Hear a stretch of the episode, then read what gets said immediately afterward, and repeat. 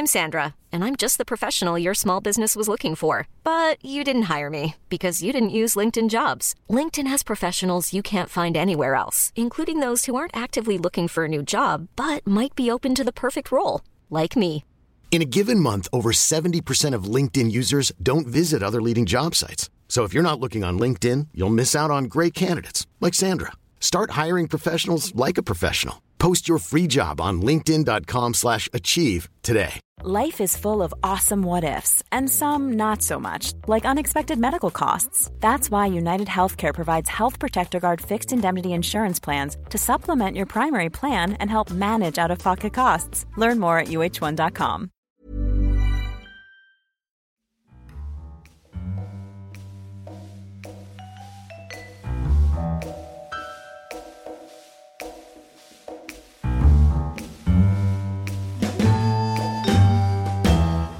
Hello, everyone. Thanks for joining me, Jake Cunningham, for another Curzon Film podcast. I'm sat at a big table. There's some Dave Brubeck playing. I'm rolling out some blueprints, and around me, I've got a Boesky, a Jim Brown, a Miss Daisy, two Jethros, a Leon Spinks, not to mention the biggest Ella Fitzgerald ever, and of course, Sam Howlett and Kelly Powell. How you doing, guys? Good. Yep, Cool, good, good. you. Uh, if you hadn't guessed, it's a heist film this week. It's American Animals. This is Bart Layton, the director of The Imposter, and he has once again fused together documentary and fiction film to create uh, what maybe the heist film to end all heist films. Um, what were we What were we thinking with this one? Our anticipation levels?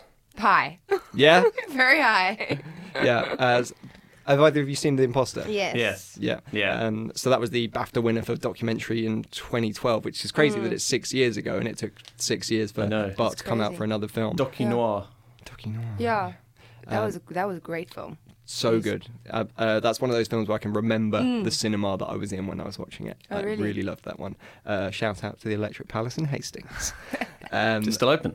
It's still going. Oh, good. Yeah, yeah, yeah. And we've uh, we've actually got an interview with Bart that Kelly, you were lucky enough to Yeah. sit down and talk through American Animals, Mm-hmm. and we'll be uh, we'll be going through that later.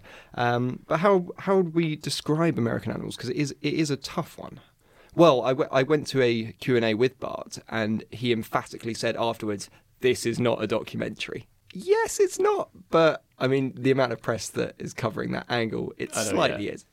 It's a. Well, it's. Uh, Peppered with documentary um, elements, I guess. smattering. A s- yeah, Yeah, light a sprinkle. Yeah. it's similar to what he did with the imposter in a way, but No, 'cause the I think imposter's I think much it's that- I think it's like mirror mirror it mirrors each other because I think the imposter is definitely a documentary, but it's it's it's got a, quite a heavy fictional e- element in terms of like the reenactment and the way that he puts the narrative together. Whereas this one, I think it's definitely a narrative film or a fiction film, but I think that it's it's heavily influenced by documentary um, It's interesting. elements. The yeah. the opening title is "This is not based on a true story," and then the not That's right, the not fades disappears. out. Yeah. Um, I asked and about that. yeah. Oh well, I look Yeah. forward to hearing Yeah, that. Um, and it's I think to me that when I watch the film, it's not necessarily a true story, uh, but it's it's based on truths Mm. and uh, subjective truths. And I think like that's what I think is really interesting about the film, and something that Bart plays a lot with, and it's obviously really interested in when you think of the imposter and the roots Yeah. that that goes down as well.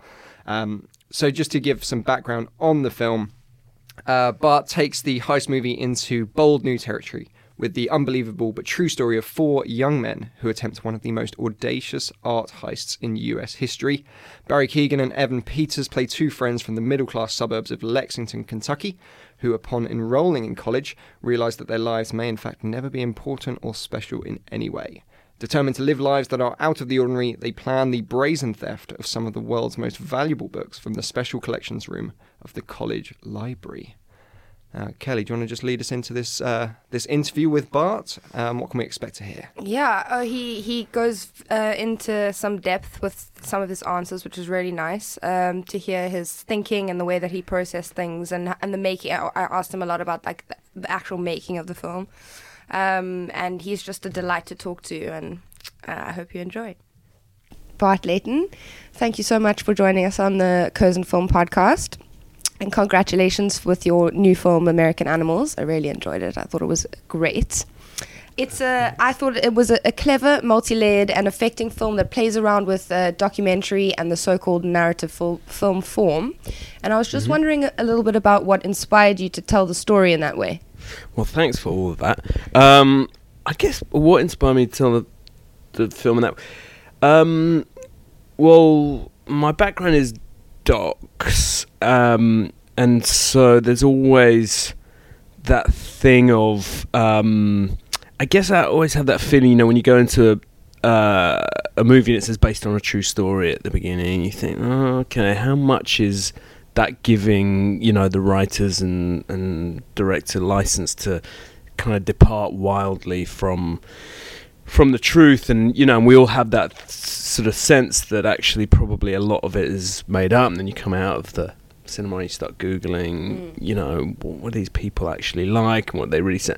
Um, and with this it was two things really. It was one that the story was so sort of outrageous and and bizarre and also it was sort of a um, a story about life imitating movies in a way that it, and it didn't need a lot of exaggerating or or fictionalizing you know it felt like I could I didn't want to take huge artistic license with it. You know eh, of course if you're writing dialogue you and you're writing a screenplay you are doing that. But at the same time I wanted it to be really clear to the audience that this isn't just based on the true story. It, it is a true story and it and what you're going to see is real and that it felt to me that because so much of what the crime was about was not just about you know the money and uh, it was about these rather lost young men who'd been raised on an expectation that their lives were going to be a certain way and that they were going to be special and interesting and uh, important and and actually get to a place where they, you know, like most of us do, where they're realizing that probably, you know, they're not going to be special or interesting or important, and but they they're desperately searching for that, you know, some way in which to leave a mark on the world, and I I felt like their voices were almost an essential part of of of the telling of the story. You know that that without them, it would be a much more disposable story. You know, it would be a fun uh, ride. You know, it would be a great caper and a you know a fun heist and an unconventional one, given that you know it's not a bank, it's a library, and it's not you know millions of dollars. It's the rarest books in the world and all of that stuff. Um, and so it was really like just thinking, how can we elevate this story to a place where you, as an audience, experience it in a completely different way. You know, you have an emotional investment in in the story and the characters that I don't think you get from you know a normal kind of based on a true story Yeah. type thing. Yeah, it definitely adds adds a, a another dynamic to it, and you, you kind of it pulls you into the story in a very different way, which I thought was super clever. Um, Right. So I'm actually uh, very interested about how you shot it and what your process was uh, w- once you decided to make the Mm-hmm. film. Um, did you did you interview the the real men first and get their testimonials and shoot their testimonials before Yeah, the so it, it was a or- w- it was a really unconventional um, process, and most and like you know there wasn't really a template for how you do something like this because I guess you know it hadn't been done before, which was which was good on one level, but it also makes it really like risky, and you know no one knows whether they should invest in something like that or how to schedule it. Or so that so the process was that I because when I started writing the script, the real guys were in in prison, and so I would we would write letters back and forth, um, and uh, I was working with um, my co-producer Poppy, who I worked with on The Imposter, and you know, and and I sent her down to meet with them uh, in prison, and she visited them and did an interview, and then we would take those letters and the interviews, um, and I would write the screenplay around that, around the things that they had said, and then when they eventually came out of prison, uh, we went and shot the. So I got the film financed based on the script, which had So you wrote the screenplay first. I wrote the screenplay Okay. first with what I expected them to say, based on stuff that they'd already said in letters and phone calls and all that. All right. And then when we sat down to shoot the interviews with them after they came out of prison, you know, they said a lot of what I'd expect them to say, but they didn't say a lot of it. And they also said a lot of other stuff that so I was like, oh crap, you know, how do you how you know, I'd, I've sold the screenplay, but of course the thing you don't want to do is try and get real people to perform. You know, Exactly, yeah. you don't want that t- to try and turn them into actors because then the thing that they are there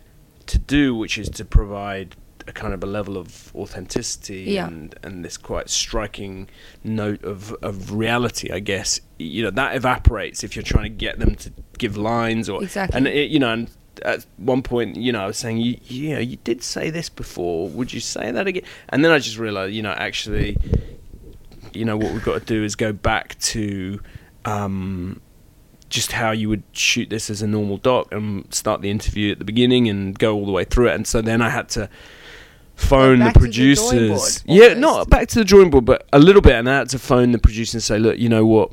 I need to rewrite the script, not around what I expect them to say, but actually around what they have said, and some of it is going to be it's going to make it way better. Okay. I wasn't sure it would, but Yeah. I think actually in the end it did. It, it ended up more poignant and Yeah. more emotional, and Yeah, yeah, yeah, And so, did you storyboard like super intensively, or did a lot of it come together in the Uh, edits? no, I'm really like uh, partly because I'd never really made a a kind of fiction film before, and I was felt very you know uh, out of my depth. You know, like I didn't have that experience, and it was also a real you know no one kept no one stopped telling me like what an ambitious screenplay it was even for like a really you know I even sat down with um Danny Boyle at one point and uh and he was like wow okay you really picked uh, like an ambitious first film and um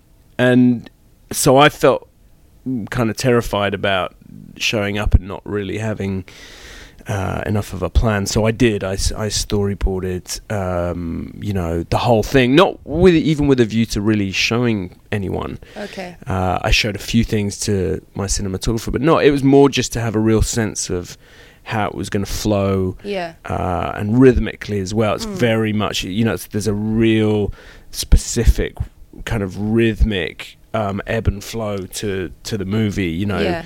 so part of what I want to do is make sure that you know I know that I'm going from quiet to loud, or I'm going from dark to light, or I'm going from close to wide, and you know that that as you you know that the transitions in the movie are Yeah. quite complicated as Uh-huh. well, and so yeah, so I I um I, I spent a long time with a guy called Temple Clark, who's a who's a brilliant um, kind of collaborator. He's more than just a storyboarder; he's just someone we you know and we talk the whole film through. Wow. Yeah, That's amazing. yeah. Um, okay, I, d- I wanted to ask specifically about your um, your tongue in almost tongue in cheek use of titles in the film. Mm-hmm.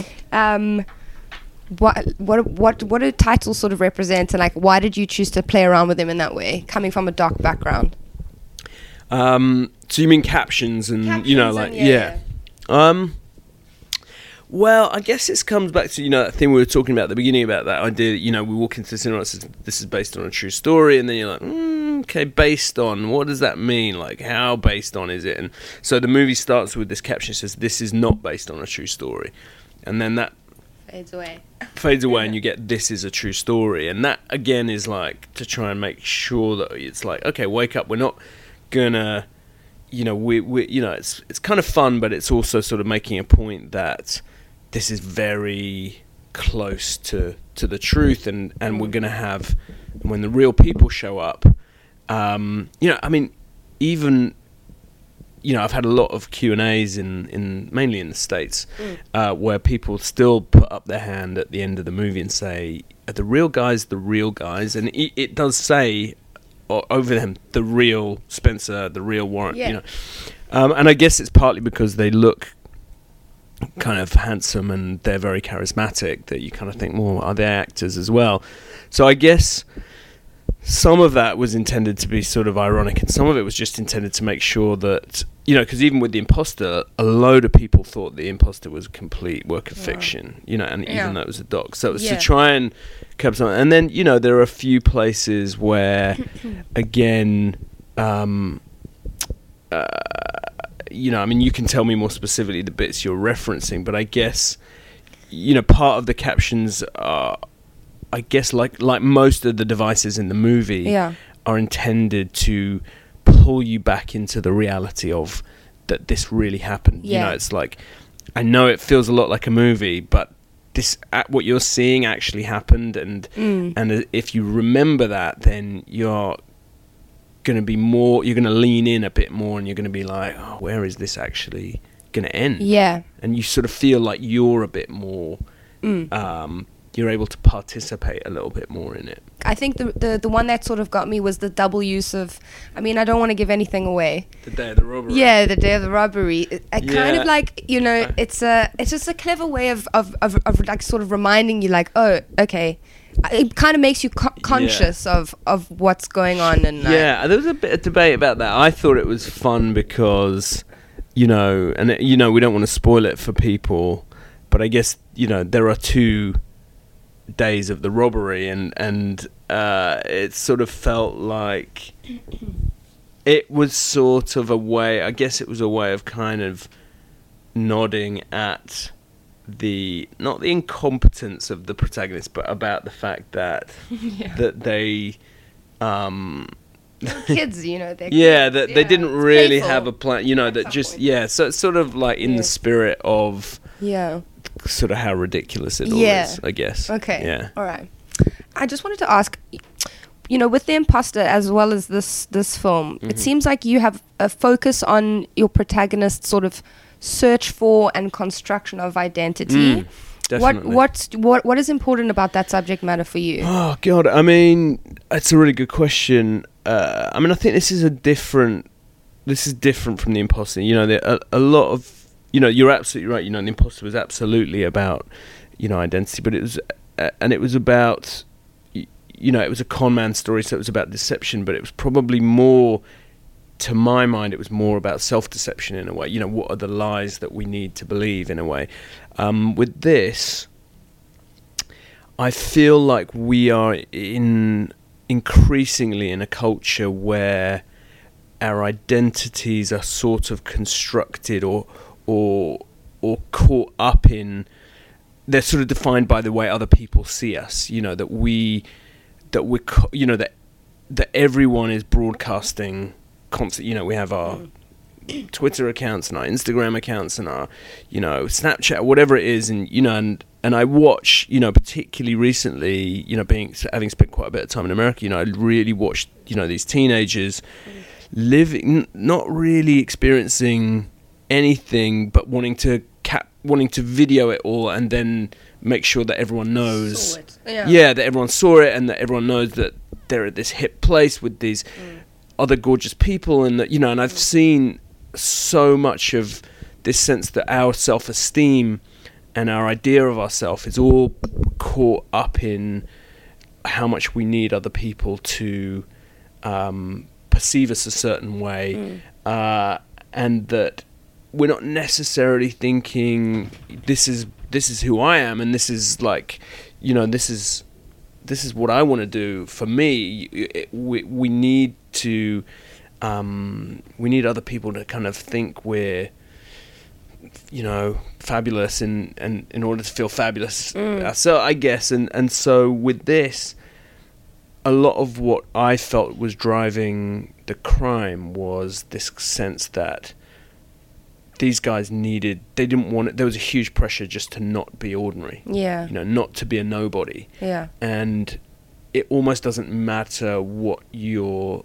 leaving why you're leaving a mark on the world whether it's a good mark or a bad mark as long as you're Yeah. a somebody Mm.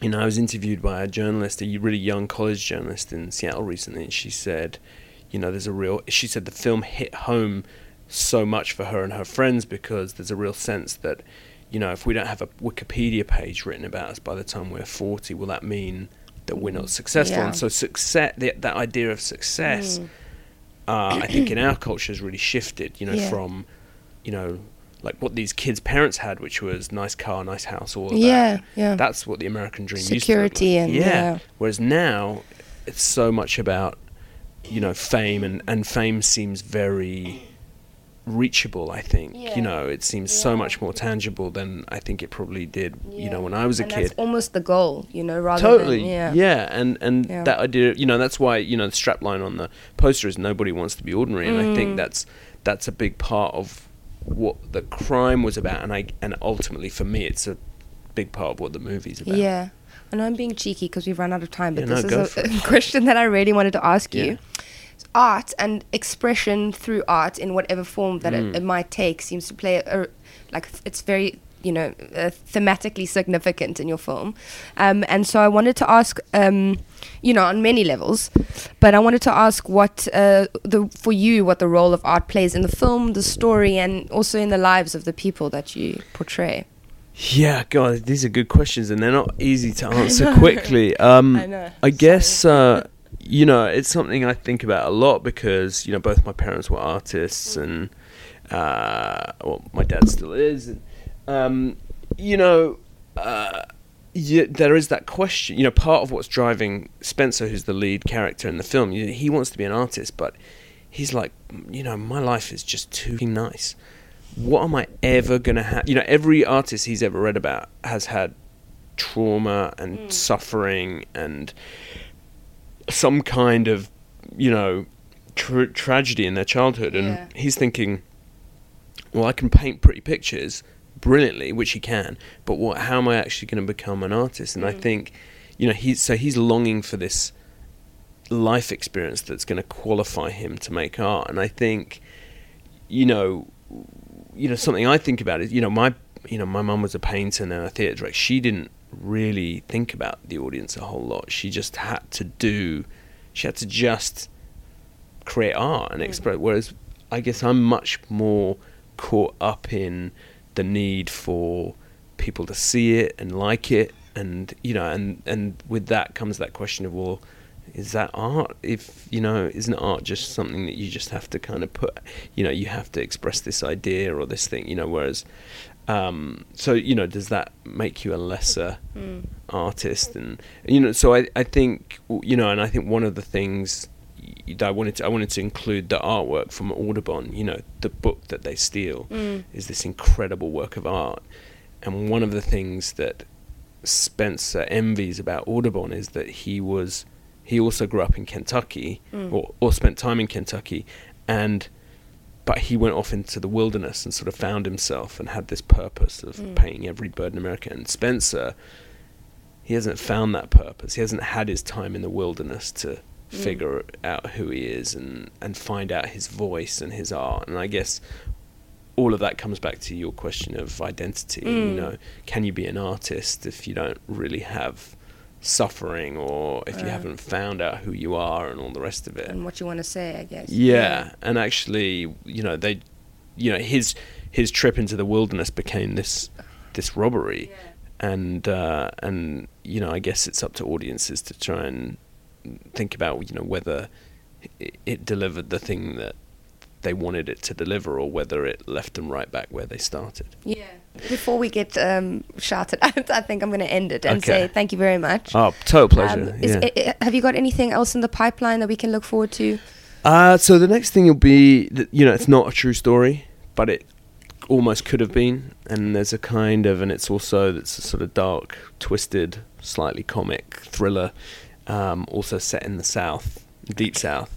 And there's a American, whole- eh? Yeah, Yeah, yeah, American I focus, don't know, I yeah, yeah. I don't know why. Probably watching too many American movies. and there's a whole kind of Trumpian sort of Oh, cool. overtone to the story. You know, it's about a charlatan who people don't want to believe is a charlatan, sort of thing. Okay, awesome. I look forward to it. Hiring for your small business? If you're not looking for professionals on LinkedIn, you're looking in the wrong place. That's like looking for your car keys in a fish tank. LinkedIn helps you hire professionals you can't find anywhere else, even those who aren't actively searching for a new job but might be open to the perfect role. In a given month, over 70% of LinkedIn users don't even visit other leading job sites. So start looking in the right place. With LinkedIn, you can hire professionals like a professional. Post your free job on linkedin.com/achieve slash achieve today. Hey there, it's Michelle Norris. I'm host of a podcast called Your Mama's Kitchen. When I travel, I'm usually looking for a way to find a taste of home when I'm not at home. And one of the things I love to do when I am at home is entertain. And Airbnb allows me to do that. When I was in California recently, I rented a house that had a great kitchen. And when we were sitting around the table, we're all thinking, we're in someone else's house. Someone could be in all of our homes as well. If you have a home, but you're not always at home, you have an Airbnb. Your home might be worth more than you think. Find out how much at airbnb.com/slash host. Okay, so that was Bart Layton talking about American Animals. If you've got anything you want to say about American Animals, don't forget to you can email us at podcast at curzon.com and we can read those out in future episodes of the show. I think there's a lot to talk about with this one, so we'd be really interested to hear what you listeners are thinking. But what are you guys thinking? Uh, I've, I've had a couple of days now to mull it over, but you've had months to maybe mull it over as well, or a We few weeks. yeah, we were at the same press screening. Yeah. Um, I think yeah, initially you liked it a lot more than I did. Um, but I think over time I've thought more about it, and it's settled in a nice place in my brain now, uh, in in what in what I think it is and what I think it's doing. I walked out very excited. I, it's just a film. I think that like say what you want about it, but it's just it's an exciting piece of filmmaking. I think he's doing a very uh, innovative things with narrative and form, um, and it's just, it, it was just I was on the edge of my seat the whole time. You know, like he just keeps you.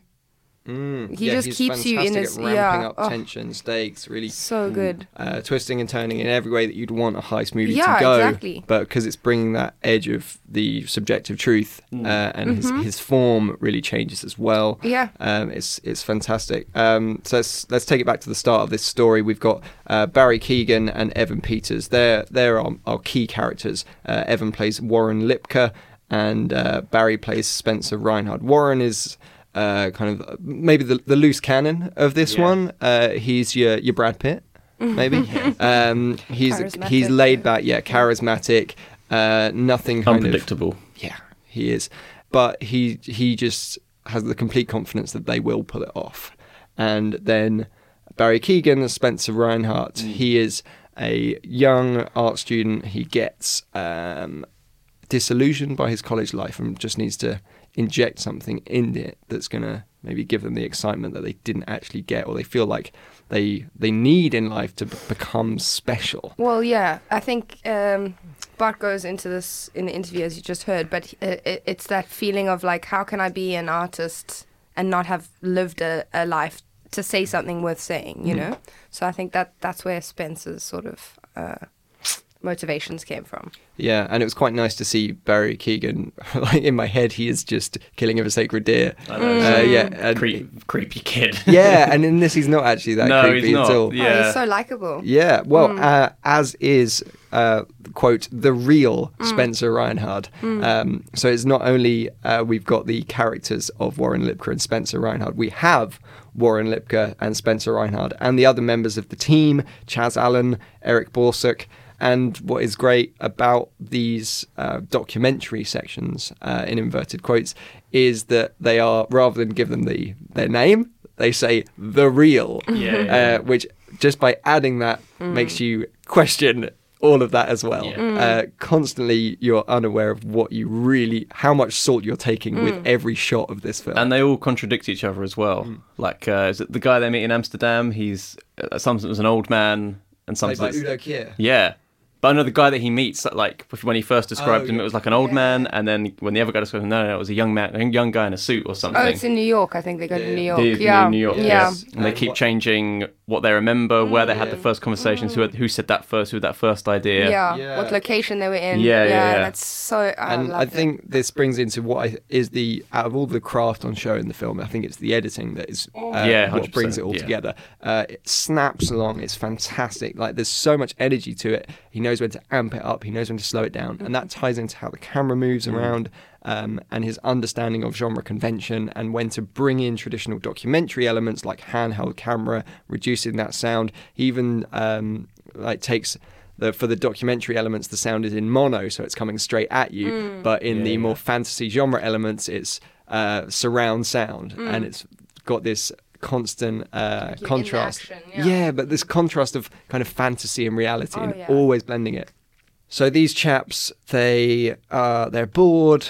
Uh, they're entitled middle class uh, white kids in America, and they need to inject something into their life. So they decide to steal uh, these books from the library, uh, which are worth up to I think it's mentioned about twelve million dollars.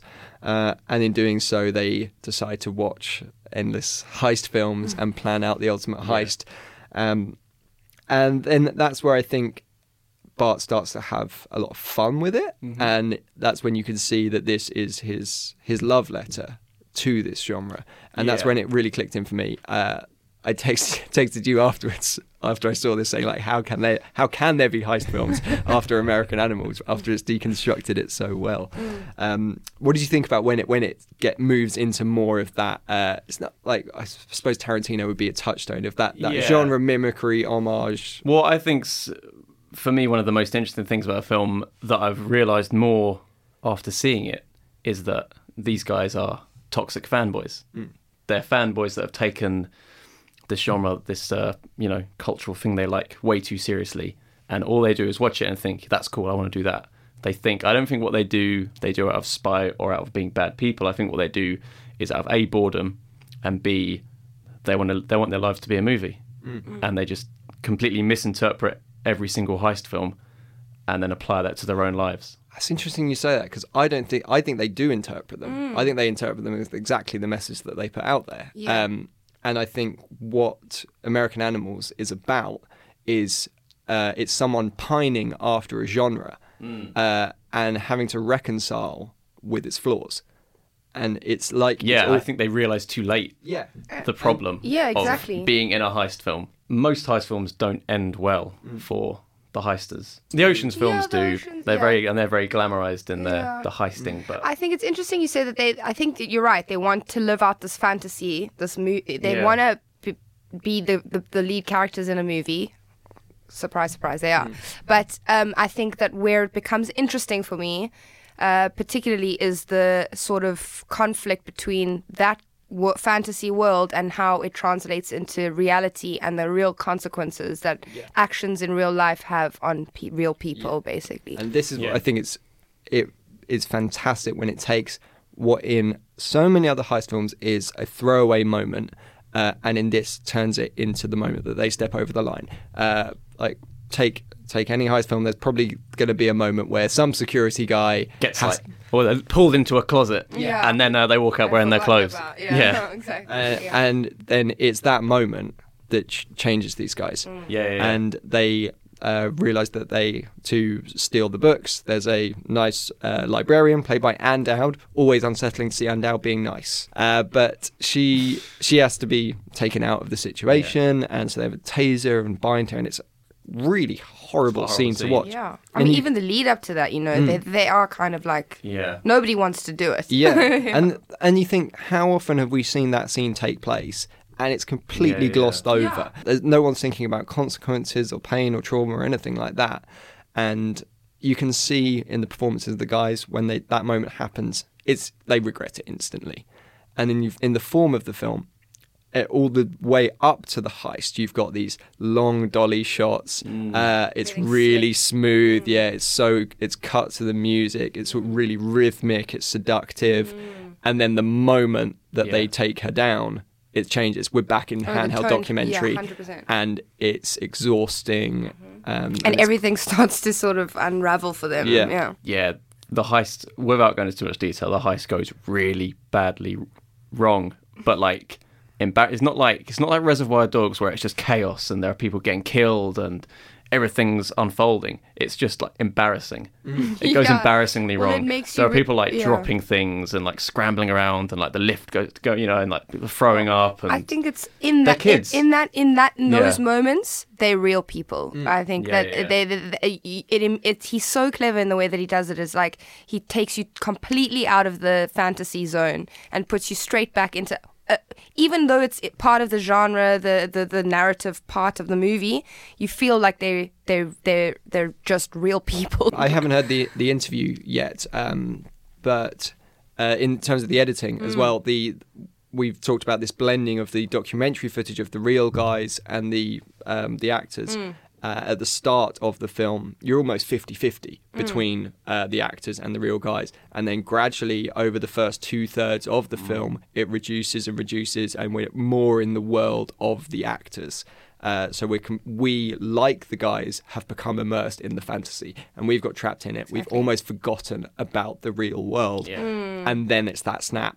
It's that back to reality, and then we see Oh, this is- uh, this we is see actually a true Spencer. story. Yeah, Yeah. we see Spencer, the real Spencer. We see the real Warren, and we mm. think, oh God, you did this. Yeah. You mm. actually did this mm. horrible thing. And it's got this interesting thing of there was one of their lives to be a movie, and now it is. Yeah. But they're not really the heroes of the movie. Exactly. Yeah. They're just kind of. Oh, this movie's so multi-layered. I love it. They're just kind of. It ends with them kind of in a kind of pathetic sort of place. Yeah. But um, you know, they're they are they're Well, I don't Then- think uh, that's a bit harsh. I think I think you you because of the way that it's done and because he takes you step by step through the way that they rationalized it and and you know all throughout, you know I think that he that he's that he makes Bart Layton makes you like these guys and sympathize with these guys as well, but recognize that they did something wrong and they themselves do as well. So you kind of go through the same sort of cycle that they've almost done themselves. You know, you come to realize that like they they are extremely remorseful for what. Not Mm. to say that they did the, that it's the that it's right or or okay that they did what they did, but I think they know that. You know, Yeah. and I think it's good that he shows that sort of arc. Yeah, um, and I think that ties into Bart's own reconciliation with this genre. That I think that this story comes up, you've got to immerse yourself in it. You've got to realize its flaws. You've got to see the damage that it could potentially do. And you think so many of those other films will get to that traumatic point, uh, that bit where these guys cross the line, and in it, and it highlights to you how in so many other films the line's not even there. It's not even addressed. Yeah. Um, I think it's really fantastic. And what is great to hear is that um, Betty Jean, who is the librarian who suffered at the hands of these men, uh, she loves the film as well. Uh, she was the main person that he wanted the blessing of before showing the film to anyone. Took it round to her house. They sat down and watched it with her husband. Her husband was asleep within 20 minutes. Found it a bit boring. Um, and it's the least boring film. It's one of the least boring films of the year. That's that's American Animals. And that's in cinemas this Friday. Do make sure you go and check it out. I mentioned the stuff about the mono and the surround sound and things like that. I think that tells you how much Bart is thinking of this as a cinema release. So please go and Yeah. watch it on a big screen. It looks amazing as well. Yeah. Um, so it's Ole Birkeland, and he's actually shot The Little Stranger, which is out in a couple of weeks as well. yeah. Um, really great cinematographer. Um, however, you maybe don't fancy the cinema this weekend. Uh, if you wanted to stay in and watch something on Curzon Home Cinema, maybe you could watch something there. Sam, what's out? Cold War. Just Cold watch War. Cold War. Yeah. Yeah, it's really, really good. Uh, we did the show on it last week, and we spoke to Joanna Kulig and Thomas Kot, uh, and they're incredible in it. The film's incredible. Watch Cold War. And it will take up 84 minutes of your life. Exactly. You could watch Yeah. it twice. Yeah. Um, and that is so that's available American Animals in cinemas, but it's not the only thing in cinemas this weekend as well. Uh, there's another film called The Miseducation of Cameron Post, and we love it so much we've done another episode of this podcast as well. We've doubled up for you, um, and so we've got an interview for that as well. With uh, writer director Desiree Akhavan. Yes. And uh, so that will be depending on whether you've listened to this one first or whether that one first. Uh, go and listen You to know, that what? it's one. like Jack. It's like Jack Reacher. It's like the Jack Reacher books. You, there's no chronological order. Just Yeah. pick and choose as you go along. Yeah. it's fine. Uh, okay, uh, so remember, if you've got any thoughts on American Animals or Cold War, even uh, or the miseducation of Cameron Post, even or anything! yeah, email them to podcast at curzon.com for next week's show. Uh, next week, we're going to be talking about Lucky, that's starring Harry Dean Stanton in his final role and directed by everyone's favourite, that guy I recognise, John Carroll Lynch. Uh, so make sure you check that out. And one final thing to mention uh, Open City Doc Fest has started. That's a citywide celebration of the art of non fiction, very relevant to this week's show. Uh, we're lucky enough to be showing a few of the films at the Bertha DocHouse screen at our Bloomsbury site, as well as six films at Curzon Soho across this weekend. Uh, the one that I'm really interested in is uh, Golden Dawn Girls. Uh, this is about the women who stepped up to lead the far right Golden Dawn party in Greece when the party's leaders were put behind bars. Uh, it's from a Norwegian director called Havard Bustnes, and he'll be about for a Q&A. That's on Saturday night. Uh, check out the rest of the program as well. And uh, oh, actually, there's a new Curzon magazine out, isn't there, Sam? There is indeed. Uh, Bohemian Rhapsody's on the front cover. Yep. And uh, there's also a feature in there about uh, uh, upcoming release. Yeah, who's written that release? Uh, I don't know. Maybe, maybe me. Yeah. Yeah, it is me. Yeah. Yeah, uh, I've written a piece about the bad times at the Royale, uh, which is Drew Goddard's latest film. He, of course, is the writer and director of Cabin in the Woods. So, uh, yeah, very interested indeed. It's uh, basically me wondering what the film might be about because I haven't actually seen it. But you are excited I'm about very it. excited That's about the it. Yeah, main it looks thing. very fun. Bad times at the El Royale. Yeah. Brilliant. Um, so that's it for this week's show. Make sure you subscribe on iTunes or Acast or wherever you get your podcasts. Uh, leave us a review or a comment as well. That would be wonderful. And you can keep up with us on Twitter. You can follow Kelly at KS underscore Powell. Sam at Uh, Sam Howlett underscore one. And me at Jake H Cunningham. Until then, it's bye from me, and we'll go back around. Bye from Kelly, Ciao. and bye from Sam. Bye from Sam.